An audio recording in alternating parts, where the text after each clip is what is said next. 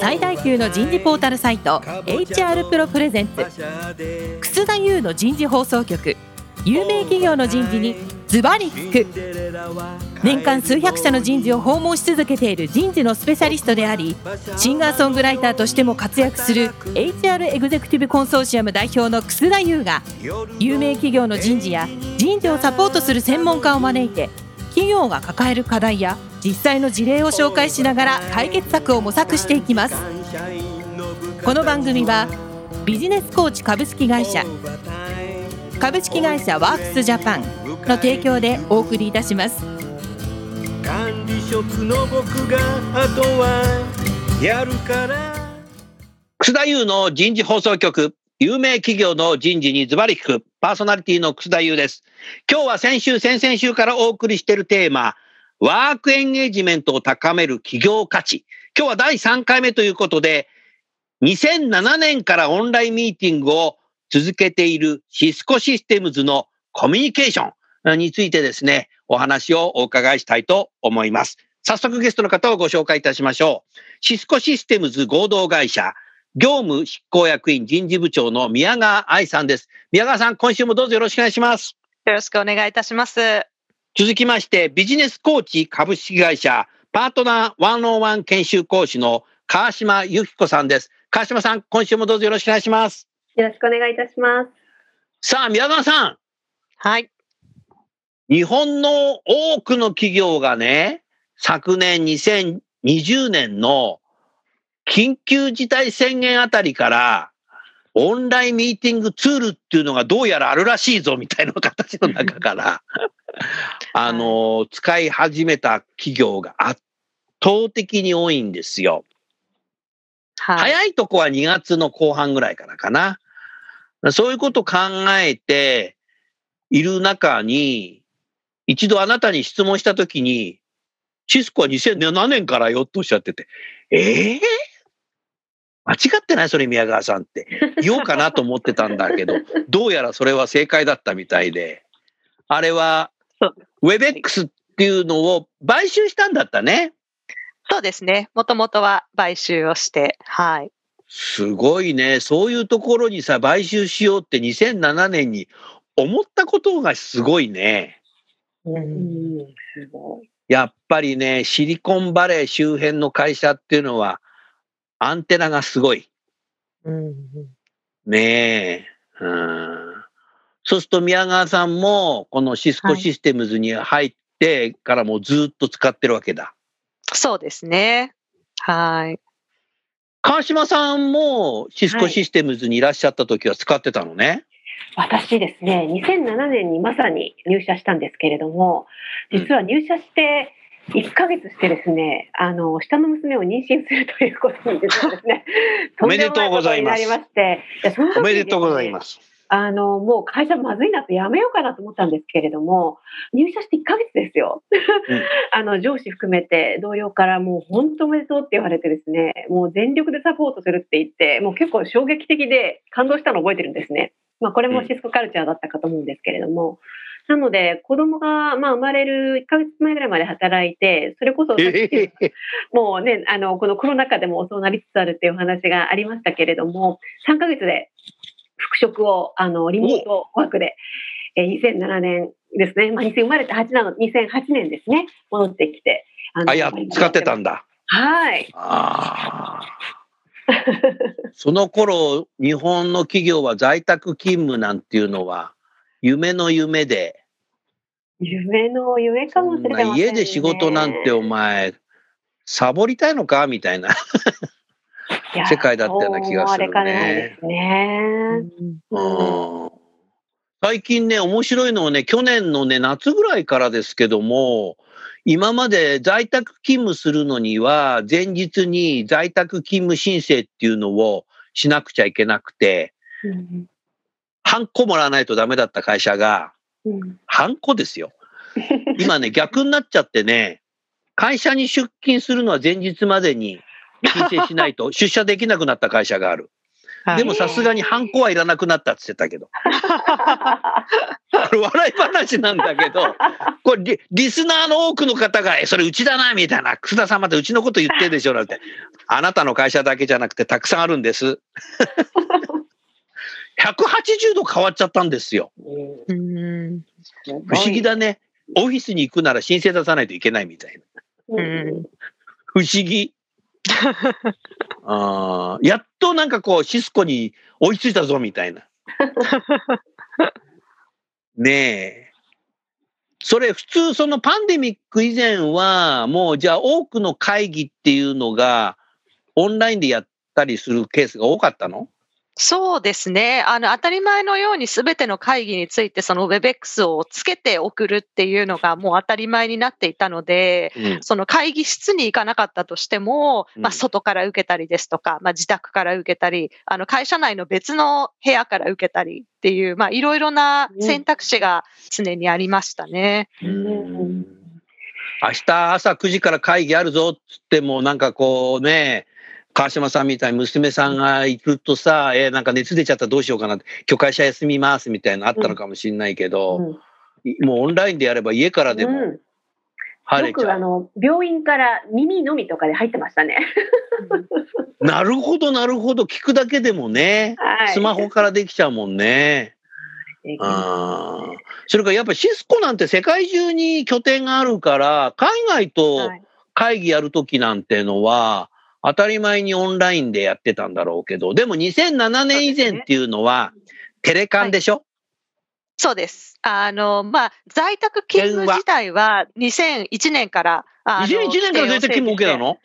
はい、あの、やっていたので、それ以前はもうテレカンですね。はい。テレカンだよね。20世紀はテレカンだったね。うん2001年から在宅勤務なんだ。はい。20年も前からやってる。そうですね。すごいね。まあ本当にその間に様々な紆余曲折を経て、あの最初からもう本当にうまくいっていたわけではなくて、やっぱり様々なこう間違いを犯しながら、まあいろいろと間違いを犯しながら。あの繰り返して、まあ、今の姿に至るっていう形ではあるので、本当に最初からうまくいっていたわけではないっていうところではありますね。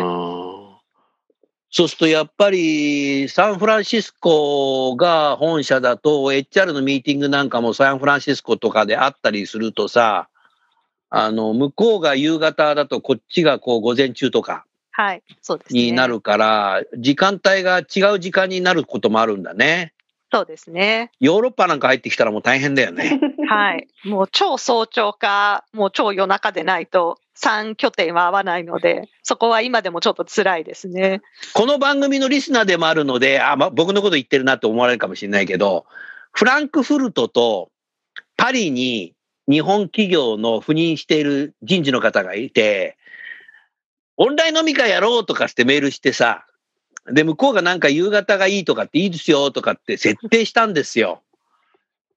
それで、明日オンライン飲み会だなと思って楽しみにしてさ、日本何時かなと思ったら、ええー、みたいな。日本朝4時だった。そうですよね。私も今そのあたり、そのぐらいの時間かなと思って。ほんでさ、もうなんかさ、3時半に起きてさ、アルコールなんか飲めないんでさ、その日朝9時からミーティング入ってるからさ、ああ、面白い。家にあったのカルピスソーダで。ほいで、これオンラインミーティングアクセスしてさ、入ったらさ、向こうパリなんかさ、もうワイン飲んでんだよね、これ。大失敗。そういうのってあるあるなんだよね、最初ってね。そうですね。あ、時差があった。ヨーロッパはやばいと思った。あとね、ブラジルのサンパウロにもね、僕の教え子がね赴任してるんですよ。伊藤忠さんなんだけど、はい、はい。ブラジルって何？サンパウロって時差どのぐらいあんの？ったら、うわ、草先生12時間です、みたいな。真裏ですからね。じゃあ10時からやろう、10時から。こっちは昼だぞ、とかっつって。わかりました。そ こっちは夜でじやります、とかっつって。ブラジル、サンパウロは良かった、まだ。ヨーロッパはちょっとできないね。だけど、でもそういう会議もグローバル企業だとありそうだね。ありますね。なので、まあ、多いのは夜中の12時から、とか、朝6時からとかっていうのはありますね。夜中の12時だったらピンポーンって配達来ないね。そうですね。そういうのがあるんですよね、グローバル企業はね。だからドメスティックにやってると、日本はだって、日本の中だけでもさ、なんていうかさ、川島さん、時差ないじゃない。はい。アメリカなんか西と東で3時間時差あるじゃない。うん。そうですね。で、私の知ってる人、カナダに赴任してんだけど、楠田さん何言ってんの？カナダなんか東と西6時間時差違うよ。同じ国でも時差6時間違うから、そういうなんかオンラインでミーティングしたり、明日朝9時から会議だからみたいな言っても、日本だとさ、九州に住んでたってさ、飛行機で来れちゃうもんうんね。うんうんうん。だから同じアメリカ人の同僚でも、もちろん会ったことがないなんていう同僚は、で、普通ですもんね。うん、もうのグローバルな組織の会社とかなんか上司がドイツに住んでるドイツ人で、で、部下があの、上海にいるとか、ええー、みたいな。一度も会ったことないみたいな。うんありますあります。そういうのあるあるなんだ。はい、うん私も同僚と、まあ、コロナの件もあるので、2020年、一度も会えずに終わってますね。うん。でも本当これオンラインのミーティングツールって便利になりましたよね。うん便利ですね。便利になったね。うん。そういう中でこうシスコシステムズさんのこのコミュニケーションの何か特徴みたいのがありますか？コミュニケーションの特徴についてはですね、やはり私たちのコンシャスカルチャーっていうのが、やっぱり一番こう中心というか根底にありますと。?2 週間前だね。2週間前ですね、うん自分自身のことに気づいて、あと相手がどういう立場にあるかとか、どういう状況にあるかっていうところに気づいた上で、そのインパクトを考えるコミュニケーションをしていくっていうところで、そのコンシャスカルチャーっていうのを体現をした形での、まあ、意図あるコミュニケーションっていうんですかね。なので、あの、今、オンラインでコミュニケーションの形ってたくさんあると思うんですけれども、例えばこういう Zoom とか、まあ、弊社だと Webex ですけれども、これだと、まあ、五感のうちの、まあ、ほとんど使い、よ4つぐらい使えますと、食感使えないですけどね。あの触覚は使えないですけど、それ以外は全部使えると。で、やっぱりこう、テレカンだけになる。やっぱりこう、WebX でビデオをオンにしないと、こう、視覚っていうのが一つなくなってくると。じゃあそういう、あの、様々な、世界中に様々な同僚がいる中で、当然、こう、あまり、あの、ネットワークの環境が良くないところとかっていうのは、やっぱりビデオをオンにしないんですね。できないっていうところがあって。やっぱりそういう中で、どう相手とやっぱり意図的にコミュニケーションをしていくか、顔が見えない分、どういうことに気を配るべきなのか、相手が今どういう立場にあるのかっていうのを、やはり、あの、そこにこう、共感力っていうのを中心に置いてコミュニケーションをしていくっていうのは、あの一つ今の、あの英語でエンパシーって言いますけれども、エンパシはい。あの、これが、あの、一つ非常に大事なキーワードに今の時代になるのではないかなと。でマネージャーと部下のコミュニケーションでも、やっぱりマネージャーが一方的に何かをこう、指示をするっていうことではなくて、その人が今どういう状況にあるのかっていうのを考えながら、こう、寄り添ったコミュニケーションをしていくっていうのが今まで以上に重要ですね。飛行場にいようが、病院にいようが、どこにいようが、そのミーティングにこう入ってくると。それで飛行場だとさ、うるさいからさ、うんあマイクオンにできない。ミュートにしてると。はい。病院だとさ、なんか、あの、ビデオはちょっと出せないなっていう形やるけども、だから、どっから入ってもいいよっていう自由さはあるんだけど、うん。ちゃんとそこで決まった、会議で決まったことは責任持ってやるっていう、これが多分自由と責任のそうですね。関係っていうのが1回目に宮川さん言ってたけど、多分そういうことあるかもしれないね。そうですね。まあ、あとそのミーティングに参加をする自分の目的であったりとか、自分の役割って何なのかっていうことをきちんと考えるっていうことですね。それ宮川さん重要でさ、はい。オンラインミーティングでみんな顔出して喋れるんだったら、これ黙って聞いてるだけだったらなんか存在価値ないよね。そうですね。特に動かないとさ、君自身もそれ壁紙なんじゃないみたいな。そうなっちゃいますね。壁紙くんとかってああだ名ついちゃったりして。でまあ本当にそのミーティング自体の目的が、その情報共有の情報を受け取る側なのか、まあ自分が情報を共有するのか、自分のその、まあ示唆とかインサイトとか、ね、意見っていうのを出していくのか、情報を与えるのかとかっていう、そういう目的っていうのをしっかり明確にして、それぞれの人が役割を自分で理解をするっていうのはすごく重要だと思いますね。うんよくね、グローバルの企業の人から時々聞くのが、同じこと聞くんだけど、はいあのー、グローバルなミーティングで、オンラインのね、はい。日本人ってなんで意見言わないのかなっていうふうに海外の人思ってるらしいんだけど、はい。何宮川さんと川島さん縦に首振ってんの？あの、やっぱりどこでもあなたたちも思われてんのそもうそうですよ。あの、すごく、それが私の今年のその人事の施策の、あの、それをいかに解消するかっていうのが私の一つのあの、プライオリティの一つに入ってえ、ます。そうなの？えー、すごい。宮川さんでも必ず意見言ってくれるじゃん、明確に。あ、あの、3私つありますとかさ、2つありますとか、必ずもうなんかすごいね。あの私自身は言うんですけど、あなたはね。海外とのミーティングに出た他の人が言えないっていうことはすごく多くてですね、うんあの、実際に、シンガポールにこう何人か日本人を連れて、デザインシンキングのあうん。のセッションに、私がファシリテーターとし、ファシリテーターの一人として、で、日本人の人たちは参加者として、まあ、他の国の人、インド、中国、えーシンガポール、えーオーストラリアとか、こういう様々な国の人と、こう、ワングループになって、こう、デザインシンキングのセッションをやって、こう、結果を出していくっていう、セッションをしんあのやったことがあるんですね。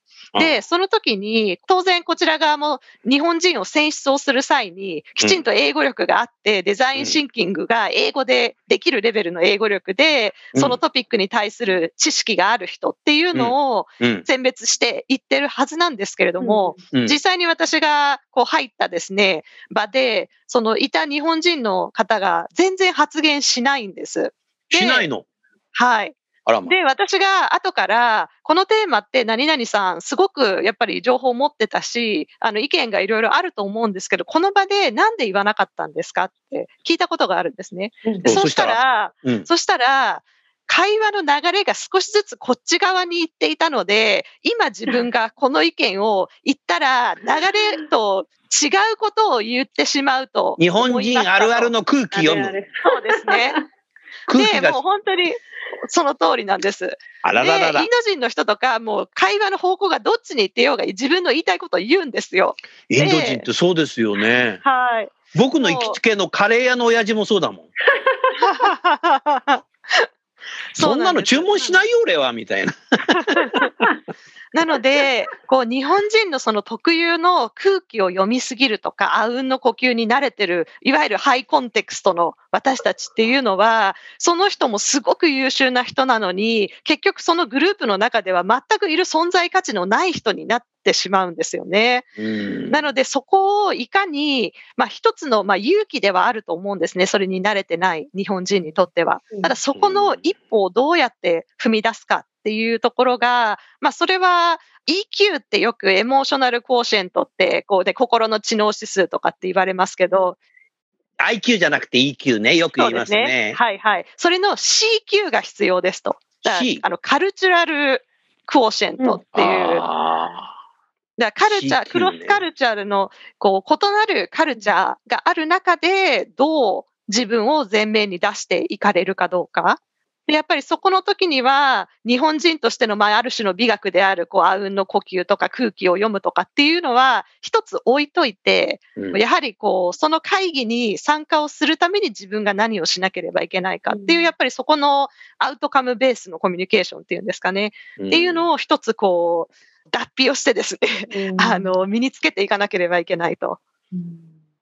そういうだから経験したことないんですよね、うん日本人って。そうですね。だって僕なんかさ、あなたたちもそうだけど、小学校1年の時から、授業中は喋っちゃいけないって言われていて、そうですね。うんはい。黒板、白板に書いたのを一生懸命ノート取る。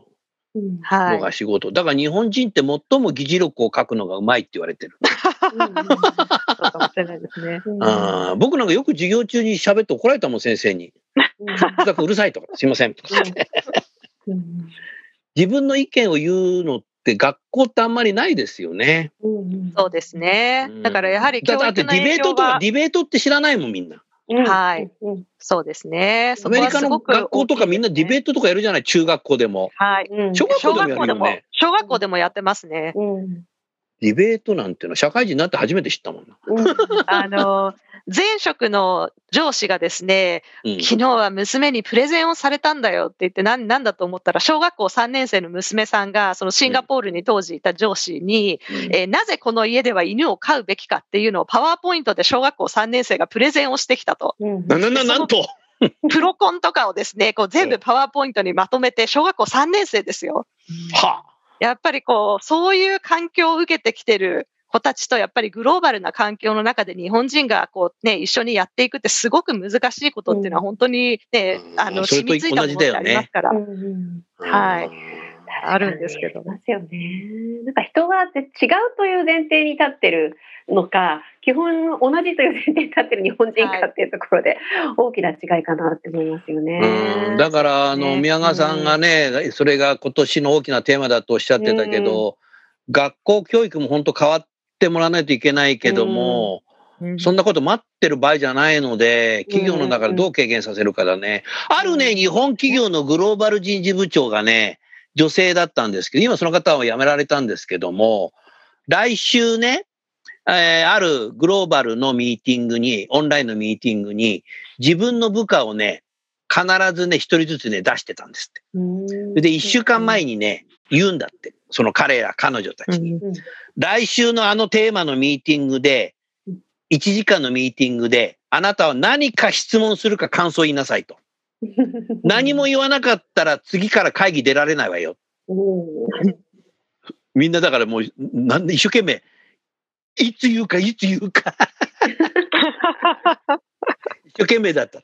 そのぐらいやんないとね、日本人はね、あんた1時間いたの？みたいな。うんうんうんいつからいたの最初からいたんですけど、みたいな、なっちゃうので、そうやってね、一週間前に言うとね、みんなね、意見言ったり、うん質問したりしてた。うんうんでそのぐらいやんないとダメかもしれないね。うんうんそうですね。うんうんなんか経験してないから大変だよ。うん。経験すればね、なんかできるっていうのは、私も思いますけれども、シスコさんで働いてる時に、やっぱりマーケティングの部署にいたりして、その予算の取り合いみたいな時にですね、うん溜まってたらもう全部日本から持ってかれちゃう、シンガポールに持ってかれるみたいなことが起きるわけですよね。もうなんであったの？あります、あります。なんでも、あもういかに取るかってなってくると、もう自己主張しないと。もう、うんっていう、そういう感情自になると己主張。ね。うん、そうですね。それはね、あの、外国人がたくさんいるところで、うん。あの、ビュッフェのパーティーでもよくわかるよ。ななんか日本人はなんか最初から手つけちゃいけないんじゃないかな、みたいな。もうちょっと経ってから 行こうかしらって言ったら、あれもう何もないわ、みたいな。あるよな。もう何もないじゃないの、みたいな。外国人みんな食べちゃった、みたいな。うんうん率先して。ビュッフェも行かなきゃダメなの、並んで。うん。どんどんどんどん食べちゃう。遠慮なんかしちゃダメ。だやっぱそういうことから本当に日本人鍛えていかなきゃうんいけないなっていうふうに。思ったね。特にオンラインになるとさ、ミーティング出る機会って増えてると思うので、はい。オンラインミーティングだと本当に喋んないと存在価値ないよね。うん会議室だとさ、お前来てんだなみたいなわかるけど、オンラインだとさ、うん。いたんだっけみたいな。お前いたのみたいな。うんはい、最初からいました。みたいそうですね。でも若い人なんか意見言うみんな、シスコさんは。あのーそうですね。あの、シスコは一般的に他の会社よりは皆さん意見は言うんだと思います。まあ、それがまた海外との会議になると少しその言う人の率は減っていきますけど、うん日本の中でっていう意味では、割とそのどの会議をやっても割と皆さん活発にうんあの意見を言い合うっていう、そのやっぱりカルチャーの土壌はありますね。で、それうんはやはり何かっていうと、心理的安全性だったりとか、一人一人のその成果に対するコミットメントだったりとか、あの、さっきの自由と自立のところで、やっぱりその結果を出すために自分がどういうアウトプットをしなければいけないのかっていうことの表れだったりとかするとは思いますね。あと、周りの人がこう発言しているっていうのが当たり前の環境の中で、あの、言ってみる。で、その最初の心理的安全性のところで言うと、やはりシスコって、あの、テクノロジーの会社なので、常にイノベーションっていうのを起こしていかなければいけないっていう、その業態にもすごく、あの、依存をしていると思っていて、やっぱりイノベーションを起こしていくためには、新しいアイディアが誰かあった時に、それを潰し合うのではなくて、いかにそれを実現ができるかどうかっていうのを考えることって非常に重要だと思うんですね。で、それがやっぱりこう会社が成功するためにも必要な手法ですし、それがすなわちある程度その受容してもらえるっていうカルチャーの土壌になっている。その、まあ、その最初に発言をした人のあの、そのままの形で意見は通らないかもしれないですけど、じゃあそれをどう実現しようっていうのを皆さんで議論し合うっていうのが、やっぱり一つの会社としての、あの、カルチャーであり、私たちの、まあ、行動指針というか、になっているっていうのは大きいと思いますね。なるほどね。ありがとうございます。最後にね、お二方に聞きたいんだけど、多くのね、リスナーが最近思ってることが、マネージャーと部下の対話はワンオンワンをこうやればオンラインでね、いいかいいかもしんないけど、横のコミュニケーションがね、希薄になってるっていうのすごい聞くんだけど、うん。うん、川島さん、はい、横のワンオンワンってないんでしょ？横のワンワンは聞いたことないですね。ただ、うん、企業さんによっては、やっぱりオンラインでこう横つながり確かにないっていうので、こう、なんか孤独な時に、こう、自由に。孤独な時？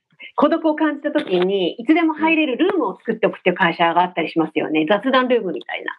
うん、あじゃあもうずっと WebX みたいなの立ち上げとくんだ。そうです、そうです。一つ部屋を作っておいて、なんかこう人とつぶやきたくなったなと思ったら、そこにジョインして、で、そこでこう不安感とか孤独感を発散してエネルギーを充電して出ていくみたいな、あの、ことやってる企業さんありますね。ああ、なるほどな。それは一つのアイディアだね。シスコさんなんかどうしてんの？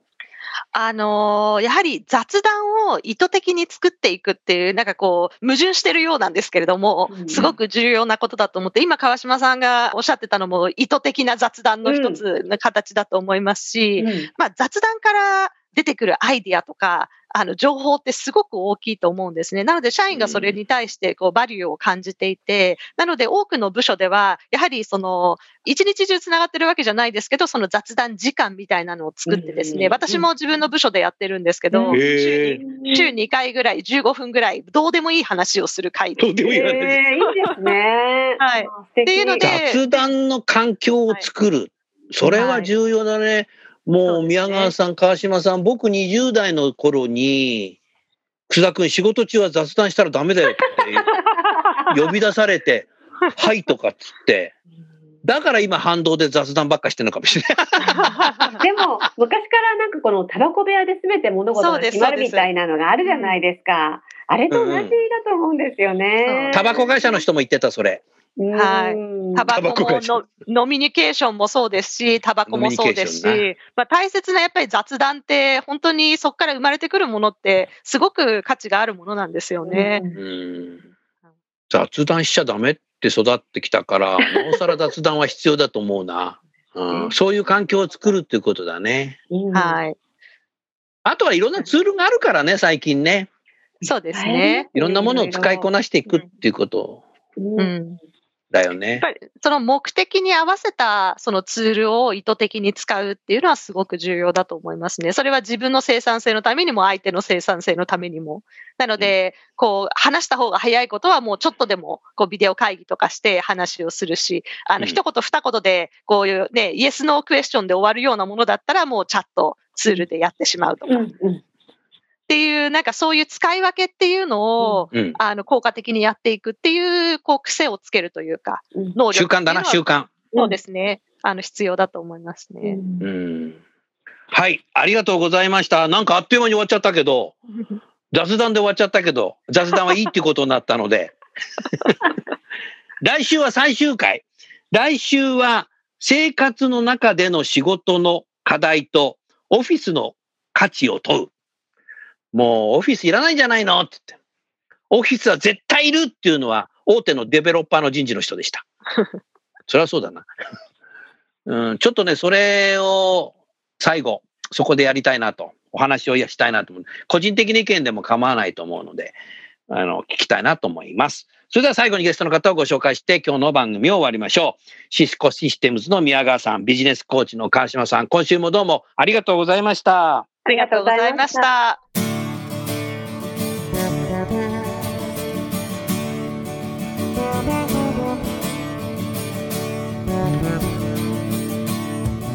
今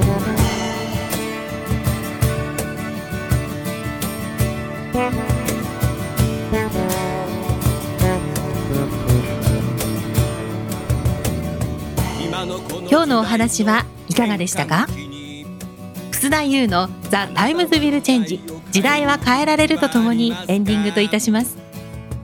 この番組は日本最大級の人事ポータルサイト HR プロのウェブサイトからもお聞きいただくことができます。HR プロでは人事領域で役立つさまざまな情報を提供しています。ご興味がある方はぜひウェブサイトをご覧ください。この番組は人と組織の生産性を高めるビジネスコーチ株式会社。企業の人材採用支援キャリア支援を通じて人と企業の持続的な成長と価値創造に貢献する株式会社ワークスジャパンの提供でお送りいたしました。それでは来週もお楽しみに。